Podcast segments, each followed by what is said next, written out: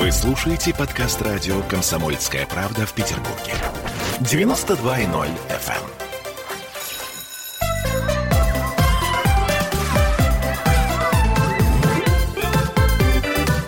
Родительский вопрос. 11.03 в Петербурге, и мы с психоаналитиком Дмитрием Альшанским говорим сегодня о наказании. А, Дима, привет. Доброе утро. Я напомню, что мы в прямом эфире, что нам можно звонить, можно писать нам в трансляции э, ВКонтакте, и, э, собственно говоря, что мы можем сказать о наказании. Я думаю, что каждый психолог слышал на приеме. Я понимаю, что нельзя орать, но я не знаю, как это сделать. Да он меня совсем не слушается. Ну что же делать? Ну мы и ругали, и в угол ставили, и шлепали. Ну ничего не работает. Слушайте, а с какого возраста вообще можно наказывать детей? Ну как бороться с непослушанием? Я думаю, что каждый из нас так или иначе сталкивался с этой проблемой. Как ее решить, э, мы будем сегодня э, пытаться найти решение совместно. Ну, а если у вас есть какие-то конкретные примеры, то с радостью выслушаем ваше мнение. А, я по своему опыту могу сказать, что да, мне стыдно, но я использовала, по-моему, весь арсенал. Иногда э, у меня не хватает сил, когда вот у ребенка был кризис трех лет, э, так называемый, когда он, например, в вестибюле метро мог э, лечь, так сказать, на каменный пол и э, звонко визжать, что он дальше никуда не пойдет. Моих нервов не хватало. Я, а, и, и что ты делала? Я его поднимала, ставила и говорила, я тебе сейчас по заднице надаю. Вот. Мне потом было очень стыдно, естественно, подключались тут же старушки, которые говорили, зачем вы вообще его родили, ну и так далее. Это еще больше, на мой взгляд, обостряет проблему, потому что хочется и старушек, и, так сказать, всех э, сочувствующих э, послать куда подальше.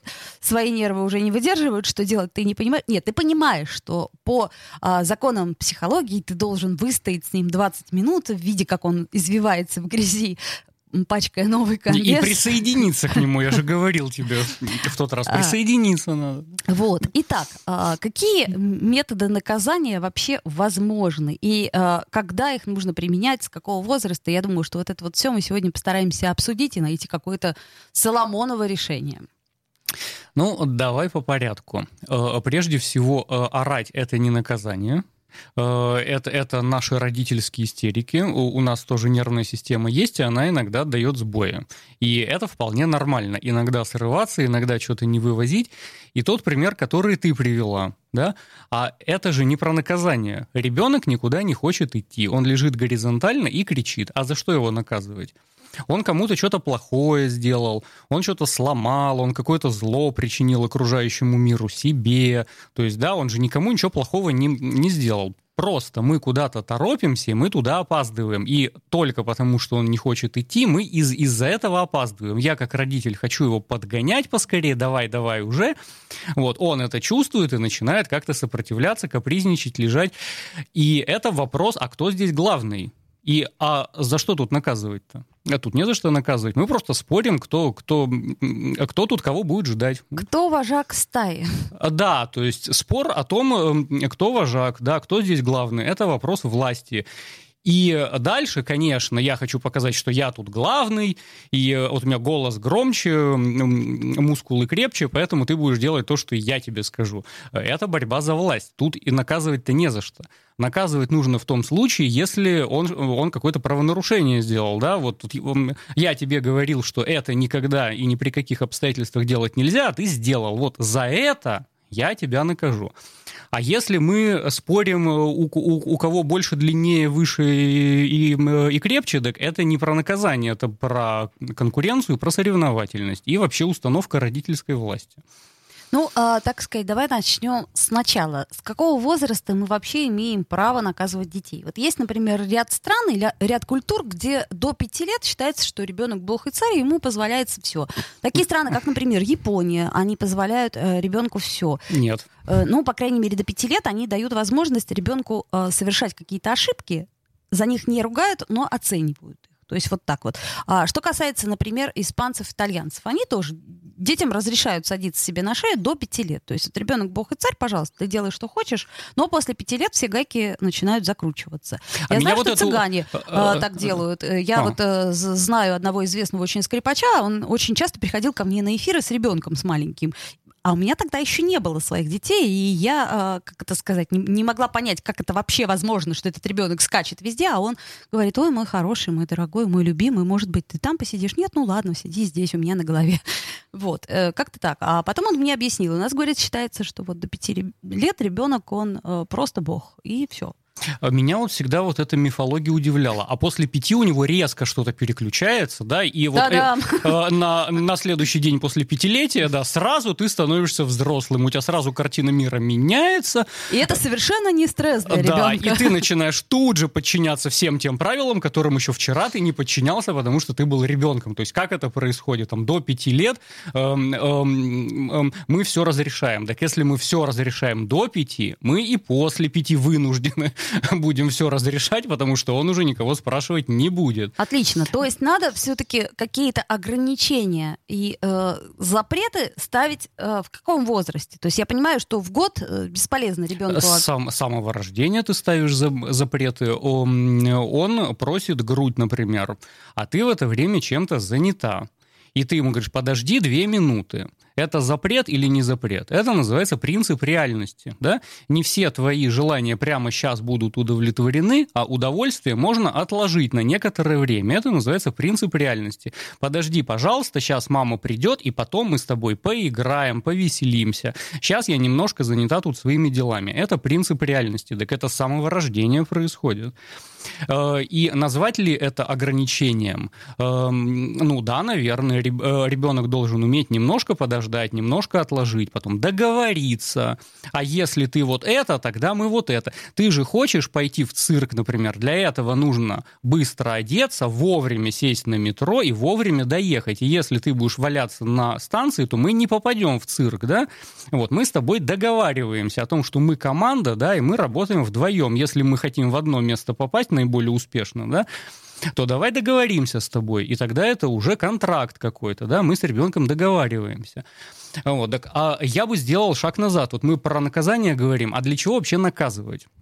Для того, чтобы пресечь нежелательное поведение. Вот, вот. Значит, нужно исходить из цели. Ребенок что-то такое делает, что мы э, не хотим, чтобы он делал это больше. Да? Ну, чтобы, да. Мы не хотим, чтобы он по повторял. Ну, На... по, по разным причинам. Может да. быть, это опасно. Например, да. вот да. через дорогу. У нас была такая проблема, что вот он не слушался и бегал через дорогу. Тут я проявляла дикую жесткость, хватала его за руку, объясняла ему про бегущих человечков, про зебру, про то, про все, что вот пока человечек не зеленый, мы никуда не идем.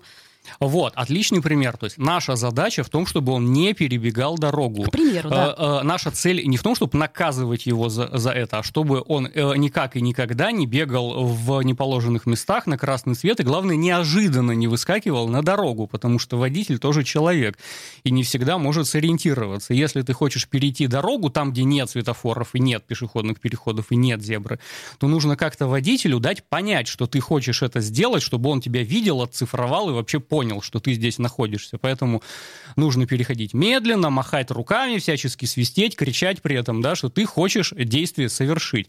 Наша задача в том, чтобы ребенок совершал какие-то действия правильно и не совершал опасных для себя и для окружающих действий. Вот в этом задача.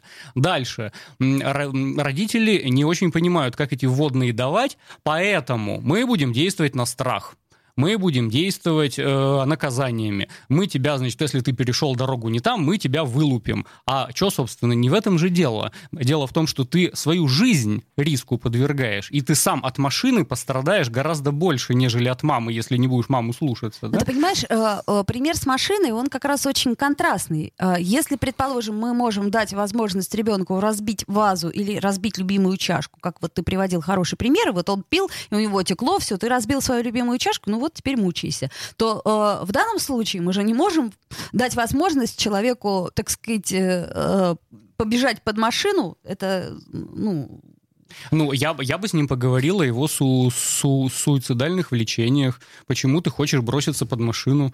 Ну, э, смотри, есть ну. нюанс. Все-таки трехлетнему ребенку говорить о суицидальных, это пока как-то, мне кажется, немного странновато. То есть, опять-таки, границы возрастные. В три года ребенок еще мало что понимает. Он, а, так сказать, у него нету на пути, он только а, видит свое желание. Препятствия для него, они не сильно значимы. Тем более такие гипотетические препятствия, как ты попадешь под машину, ты умрешь. что? Я же бессмертен. А, ну, а, кстати говоря, вот именно в этом возрасте и по появляются мысли о жизни, о смерти. А как я появился? Дети же в этом возрасте спрашивают, да? Откуда я пришел? А куда я иду? А где я был до рождения? А где я буду после смерти, да? И это вполне себе нормальные разговариваемые вопросы. Ты вот про японцев сказала, да, у них обычно принято в, в первом классе дети пишут о своей жизни. И вполне нормальная такая история, что вот я сейчас учусь, потом я хочу получить такую-то профессию, потом я буду работать в этой профессии, женюсь, да, и потом обязательно в конце он пишет, а как я хочу умереть? И для 6-7-летних детей вполне себе нормальная тема обсудить, а как бы я хотел умереть. Ну, у нас э, в культуре все-таки не принято говорить о смерти, и я думаю, что мы посвятим этому отдельную передачу, потому что э, э есть даже детская литература, прекрасная детская литература, например, Кинази писал о том, как вообще, э, как дети начинают впервые задумываться о смерти. То есть вопрос о смерти, он приходит только тогда, когда э, ребенок впервые сталкивается с этим, так или иначе, потому что для него все же бессмертны, а как только сталкивается, он начинает задавать эти вопросы, на которые взрослые, так же, как и откуда берутся дети, не всегда знают ответ. А я напомню, что мы в прямом эфире, сейчас мы сделаем небольшую паузу, во время которой послушаем рекламу, ну а вы можете нам писать, звонить и э, делиться своим мнением. Родительский вопрос. Я, Эдвард, на вас рассчитываю как на человека патриотических взглядов. То возникает вопрос, а куда податься русскому мужику? Ну, разве что в ЧВК Вагнера. Перефразируя известную, известную либеральную формулу, российскую либеральную да. формулу, надо дождаться, пока вымрет последнее непоротое поколение, да? Отдельная тема с Олегом Кашиным и Эдвардом Чесноковым. На радио «Комсомольская правда». По будням в 9 вечера по Москве. Тоже мочить в сортире, но других и не так.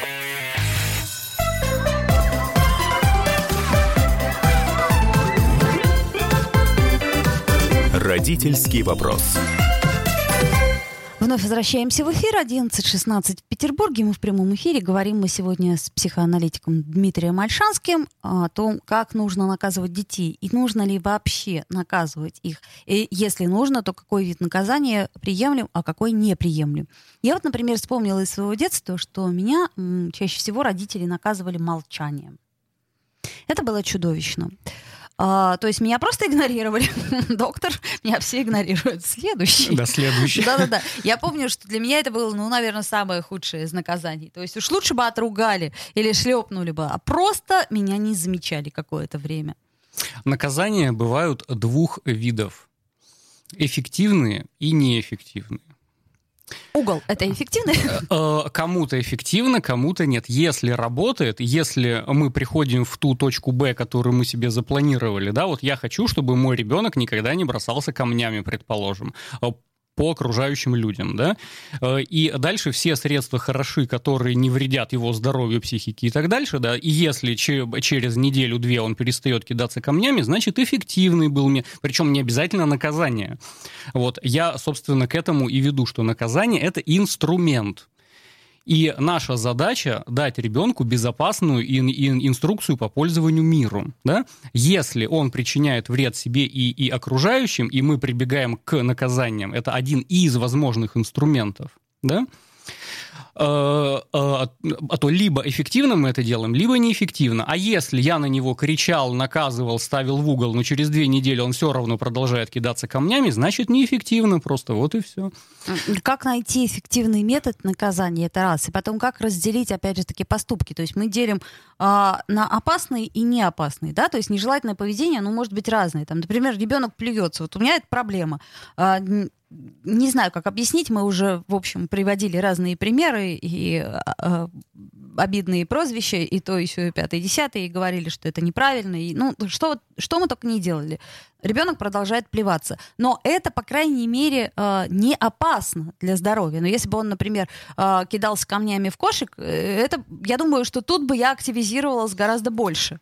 Вот, вот. Э, э, опять же повторю, либо мы эффективно делаем, либо неэффективно. Вот и все. Поэтому э, на кого-то строгое слово воздействует, на, кого-то физическое ограничение, на кого-то эмоциональная депривация. Да, вот я с тобой не буду разговаривать, и я на некоторое время тебя перестал любить например, да, то есть на кого-то это действует. А, а про японцев вот ты сказала, что до, до пяти лет никого не наказывают. Да, физических наказаний нет, но как, как, как только ребенок обучается сидеть, его учат как можно меньше э, места занимать в пространстве. Поэтому вы никогда не увидите японца, сложившего ногу на ногу или вот руки вот так вот, как я сейчас делаю, да? Как у нас в метро сидят мужчины часто, занимая полтора или два места. А сразу видно, не японцы. Сразу видно, не японцы, да, совершенно верно. Вот. И э, их не наказывают, физических там всяких воздействий нет. Но э, э, любой ребеночек в, в 2, 3, 4 года, он сидит ручки на коленочке, потому что его так обучили, как можно меньше пространства занимать.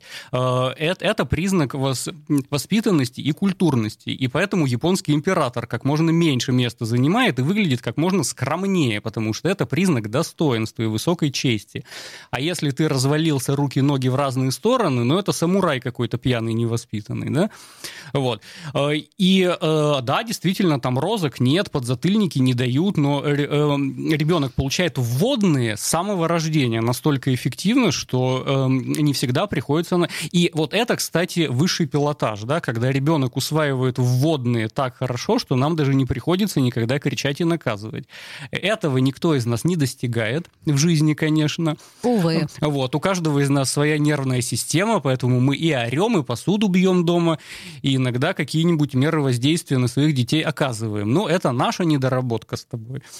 Так а что делать, предположим, если э, мы взяли модель поведения, это частая история, что э, до определенного момента мы ребенка э, и не наказываем, и, э, так сказать, э, не используем никаких ограничений, да, вот как, э, собственно, итальянцы, испанцы. Э, то есть потом в пять лет, когда вдруг резко мы меняем модель поведения, то есть, ну, условно говоря, вчера тебе это было можно, а сегодня тогда нельзя. А еще некоторые делают так. Э, в первый класс, когда ребенок идет, они берут его игрушки, и э, отдают их. Говорят, ты стал взрослый. Мне многие родители об этом говорили, я была немножко удивлена, потому что э, э для ребенка и так первый ну класс это в каком-то смысле стресс, а тут ему говорят, все, у тебя настала взрослая жизнь. Детство закончилось. Детство закончилось, собирай все свои игрушки и ну вот, теперь тяжелый труд, никаких радостей у тебя в жизни и так дальше, да? Вот. Э, это мифология по поводу того, что до какого-то возраста мы, мы там все разрешаем. А, а, а сами родители-то смогут к своему ребенку на следующий день на, на, начать относиться как-то иначе. Хорошо, вчера он был ребенок, сегодня мы все его игрушки подарили в детский дом, и ты-то перестал его воспринимать как ребенка, да? Теперь-то ты его взрослым, что ли, считаешь? Да нет. Вот, то есть это вся семья должна моментально как-то головы пере, перестроить, и сам ребенок в том числе. Эм, это мифология какая-то. Любое действие делается постепенно. Э, и вот э, моя магистральная идея в том, в том что э, нужно отдавать правила таким образом, чтобы не приходилось наказывать, чтобы это до такой степени логично и понятно было, и главное, тебе на пользу и тебе в удовольствие. Вот мы не просто куда-то едем на метро, потому что папа или мама так решил, потому что я тут главное, ты должен подчиняться, да? Угу. А мы куда-то едем для того, чтобы нам классно было вдвоем. И от того, что ты здесь валяешься и кричишь, тебе менее классно от того, что может быть там, да? Угу, и, ты, угу. и, и ты здесь получаешь удовольствие меньше, чем ты мог бы получить там удовольствие. Поэтому давай вставай и пойдем получать удовольствие вдвоем. Вот я бы так действовал. Потом про какие-то физические воздействия. Да, у меня такой опыт тоже в жизни был, когда и, и, и, и в угол, и приструнить, и все, да. Вот, у меня возникла такая проблема, что, э, ну, мы же все тоже психологами воспитаны, что нужно вот разговаривать, там нужно объяснять, и в какой-то момент слова перестают работать, Однозначно. потому что угу. ребенок это тут же ловит, что ты бла-бла-бла, значит, а, а потом... А ничего не происходит, да, да. А потом можно делать все то же самое. Я выслушаю на минутку, потерплю все это. Угу. Да, я стою, глаза закатываю, давайте рассказывайте мне, как космические корабли бороздят пространство Вселенной, а потом я продолжу делать то же самое, да. И вот у меня в какой-то момент возникла такая проблема. За словами идут действия. И если ты кому-то что-то сказал, это не просто так воздух сотрясать, да, э, за словами идут какие-то реальные поступки, идут реальные события. И вообще вот это в жизни очень важный такой навык. Если ты кому-то сказал, я тебя люблю, я на тебе женюсь, Лучше бы жениться. Да, из, из этого должны следовать поступки. Да, если я сказал, ладно, рожай ребенка, воспитаем, да, э, э, за этим какая-то ответственность стоит, да, какие-то реальные дела за этим стоят, а не просто так сказал. И э, а вот в тот момент, когда ребенок стал мне это вот бла-бла-бла, да, давай рассказывай мне про космические корабли, да, пришлось применять меры воздействия, конечно. То есть следующий уровень. Мы сначала пробуем все-таки воздействовать словом, да? Но если не получается, то это я пытаюсь как-то систематизировать. А, да, да, нужно давать вводную, что если папа сказал, то это будет вот как явление природы, просто вот как дождь идет, ты можешь стоять, ругаться на него, кидаться камнями, писать на него, все что угодно, плеваться в него можешь, да, он все равно будет идти. И пока он не закончится, он не закончится. И вот то же самое родитель, это как явление природы. Вот я даю вводные, и так будет. Э, и можно хоть заораться. Угу, угу. Ну вот еще меня смущает э, вот что, что я когда стала э, замечать и останавливать себя каждый раз, когда я что-то запрещаю, я поняла, что э, жизнь для моего ребенка это одни сплошные запреты. Не трогай, да не кричи, не бери. Я тебе сказала, не делай этого. И получается, что э, если написать это в длинный-длинный список, то почти все нельзя. Ребенка сперва учат разговаривать и ходить, а потом говорят, сиди и молчи. В том-то и дело. Да. Как, получать, как э, ограничить ограничения? Вот это уже к нам, родителям, вопрос, что э, мы прежде всего используем наказание чаще всего для того, чтобы себя утешить. Да, я не знаю, как разрулить ситуацию, поэтому я начинаю кричать на ребенка. Это часто такое бывает. А потом все мы не, не железные, да, и если кто-то нас нервирует, то мы начинаем агрессировать. В-третьих, э, вот э, то, что я сказал, э, принцип удовольствия ведущий все-таки – давай с тобой вдвоем в жизни получать удовольствие. И если ты не будешь бросаться машине под колеса, то ты проживешь еще 90 лет, и тебе будет очень классно в этом мире. Ты перепробуешь много всяких интересных штук, вот, посетишь много э, разных интересных мест, много разных мальчиков и девочек вокруг тебя достает тебе удовольствие. А если ты бросишься под машину прямо сейчас, то всего этого не будет. Ну, еще есть такая история, как непоследовательность в воспитании, да, то есть мы говорим «нет, нет, нет, нельзя, потом да возьми ты уже. А потом сам это делаешь. Ну, да. и либо сам это делаешь, либо ты э, идешь на поводу у собственного, так сказать, э, бессилия, когда тебе, ну, реально что-то нужно сделать, и ребенок тебя достает, достает, достает, и ты все-таки позволяешь ему сделать то, что запрещал там два часа назад. Ну, надо по чесноку, да, не нужно устанавливать такие правила, которые никто не сможет соблюдать. И, и, и ты сам. Мы, мы все ложимся в 10 вечера спать, но это, это невыполнимо, понятно же. Поэтому не нужно давать такие распоряжения, которые никто исполнить не сможет, и ты сам в том числе. Угу. А, я еще раз напомню, что мы говорим сегодня с Дмитрием Альшамским о, о непослушании, а также о наказании. То есть преступления из чего следует наказание. А какое наказание мы должны решить сами. И э, а, еще то, что я хотела обязательно обсудить, такие проблемы, как а, гиперактивность и СДВГ. А сейчас таких детей становится все больше и больше, и проблемы наказания уже совершенно другие. Вернемся в эфир после небольшой паузы и послушаем новости, рекламу, в общем, с удовольствием. Родительский вопрос. Присоединяйтесь к нам в социальных сетях. Подпишитесь на наш канал на YouTube. Добавляйтесь в друзья ВКонтакте. Найдите нас в Инстаграм. Подписывайтесь, смотрите и слушайте. Радио «Комсомольская правда». Радио про настоящее.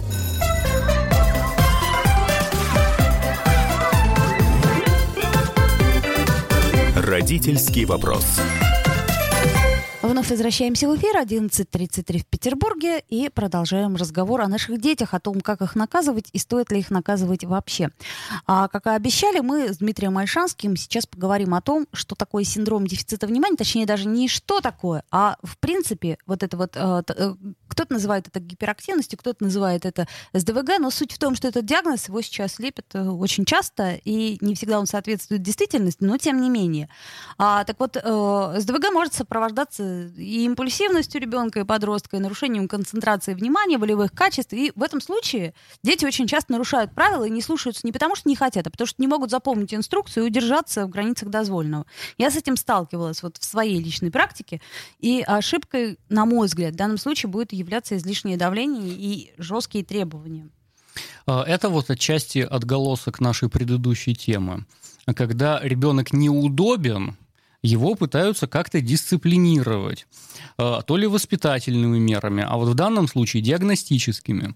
Давай поставим ему, ему, э, ему диагноз и будем поить его таблетками. Да, э, если он не сидит, не слушается, а с фига ли он вообще должен сидеть и вас слушаться, хочется мне спросить. Э, да, если он проживает свою жизнь так, как ему удобно, комфортно, никому вреда не приносит при этом, а почему он должен сидеть и сложить ручки вообще? Но это ну, сейчас мы говорим о каких-то социальных нормах. Смотри, например, в детском саду или в школе.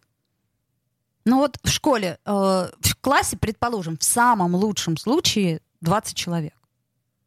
Вообще обычно 30, 36, там, да, до 40 да, человек. Да. Если, например, таких ребенка два, да, которые совершенно не могут э, сидеть и слушать, то они, естественно, даже тех, кто максимально концентрирован, сбивают с толку. Э, это проблема методическая, да, это проблема педагогики. Это э, э, учителю, воспитателю сложно организовать класс, когда два ребенка, у них немножко другой характер, чем у оставшихся 18. И надо сказать, что у 18 тоже у всех разный характер. Безусловно. Кто-то вот. медленнее соображает, кто-то быстрее да, соображает, да. кто-то отличник и все быстро-быстро уже узнал. Вот, и а, дальше по порочный такой эффект нашей системы, что если ребенок неудобный, вот мы начинаем его как-то перевоспитывать. Так он, он и не обязан быть вам удобным. Он здесь не для того, чтобы вас радовать, не, не для того, чтобы сидеть и слушать. Он делает то, что ему нравится. Но это к вопросу о разности детей, да, да о том, что все-таки изначальная задача педагога не уравнять всех, а наоборот объяснить всем разность друг друга. Э, вот, поэтому для, для педагога это задача, которую как-то надо решать, да, то есть материал нужно преподнести всем, но характер у всех разный. Э, и если педагог не справляется, начинаются вот подобные вещи, там крик, оры, э, наказание или диагнозы, что гораздо хуже, потому что, ладно, подзатыльника, когда тебя пичкают таблетками все, все детство, да, и твой головной мозг и когнитивные способности страдают от этого. Если ребенок активен, так это здорово, у него энергия. Этот мирный атом нужно поставить на службу человечеству. Если он бегает и прыгает и не сидит на месте, так придумайте задание, при котором он будет удовольствие получать от этого и, и усваивать знания. Если э, он при этом феноменально что-то может запоминать быстро, например, да, так это э, очень полезное качество, полезный навык. Используйте эту энергию. Э, довольно часто проблемы возникают от того, что педагоги начинают противодействовать противодействовать энергии, пытаться гайки закручивать. Э, э, я вам наоборот предлагаю, попробуйте использовать эту энергию на благо ему и в удовольствие себе и всем окружающим. Но это получается, что усилий нужно прикладывать в несколько раз больше. Э, головного мозга нужно прикладывать, методические разработки нужно другие придумывать, да? Ну так, а про, про это наука педагогика вообще, а не про то, чтобы все сидели, молчали и тебя слушали, да? Ну, в общем-то, я, конечно, согласна, но, э, тем не менее, я все равно считаю, что есть дети, которые, э, так сказать, на которых э, обычные ограничения, они не действуют э, в силу тех или иных психологических особенностей, неврологических особенностей и так а, далее. А, а тогда к черту надо посылать эти ограничения, поскольку я психоаналитик, я всегда выскажусь за человека против системы, да? Вот, э, э, человек вам ничего не обязан, да? Вот он родился такой, какой родился, родился, если ему изнутри комфортно, хорошо и всем окружающим он никакого вреда не причиняет, значит, перестаньте к нему соваться со своими диагнозами. Угу. Ну, в общем, чудесно. Тут я с тобой полностью согласна.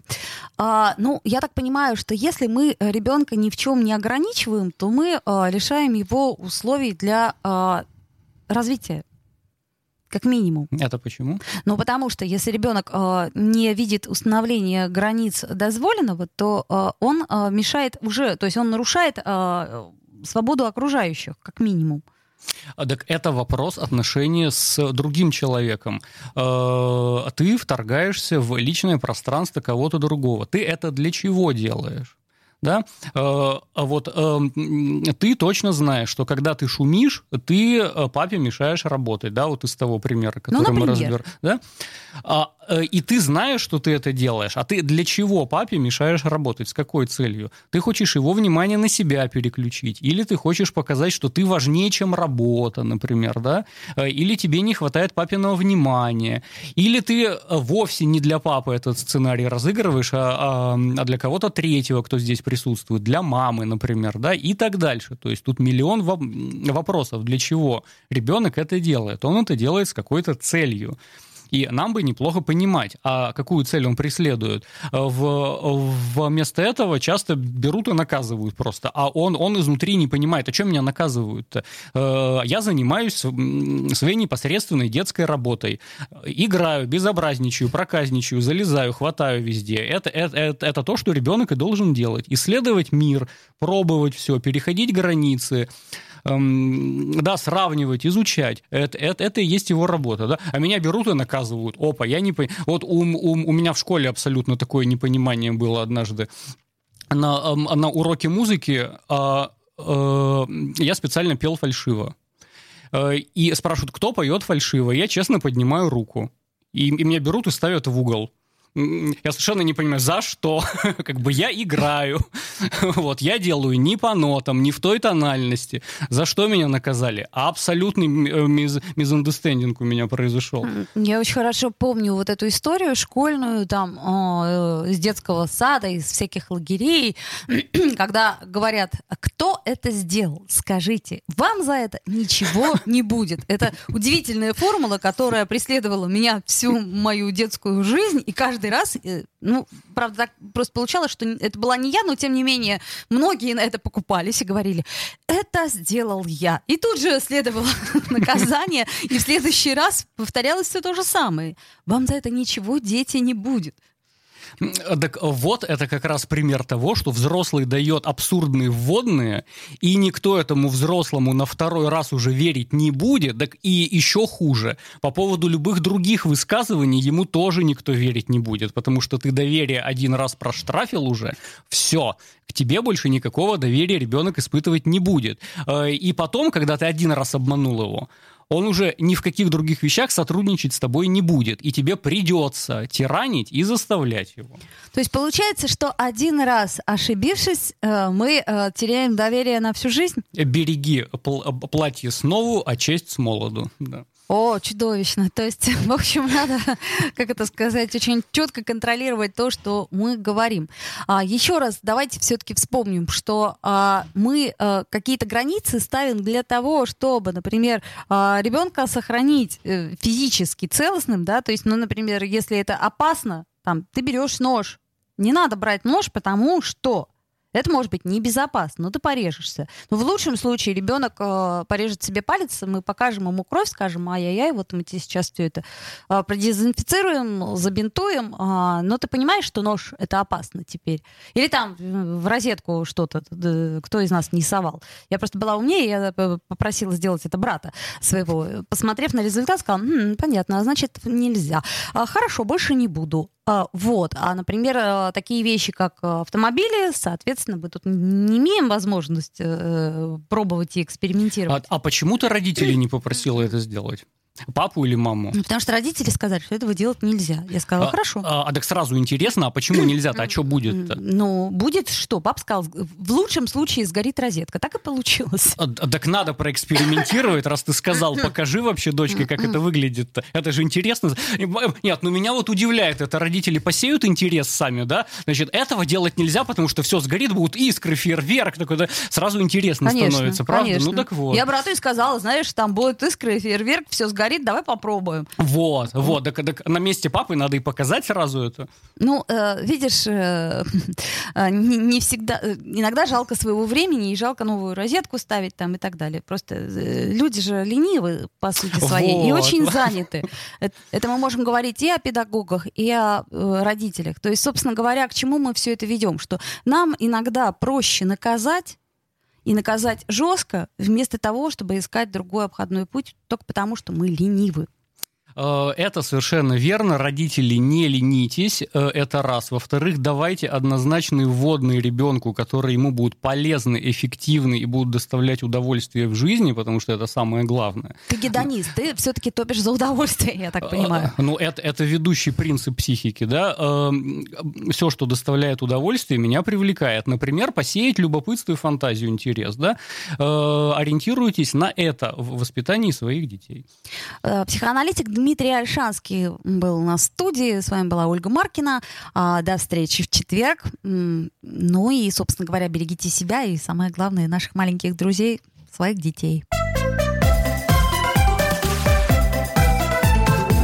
Родительский вопрос.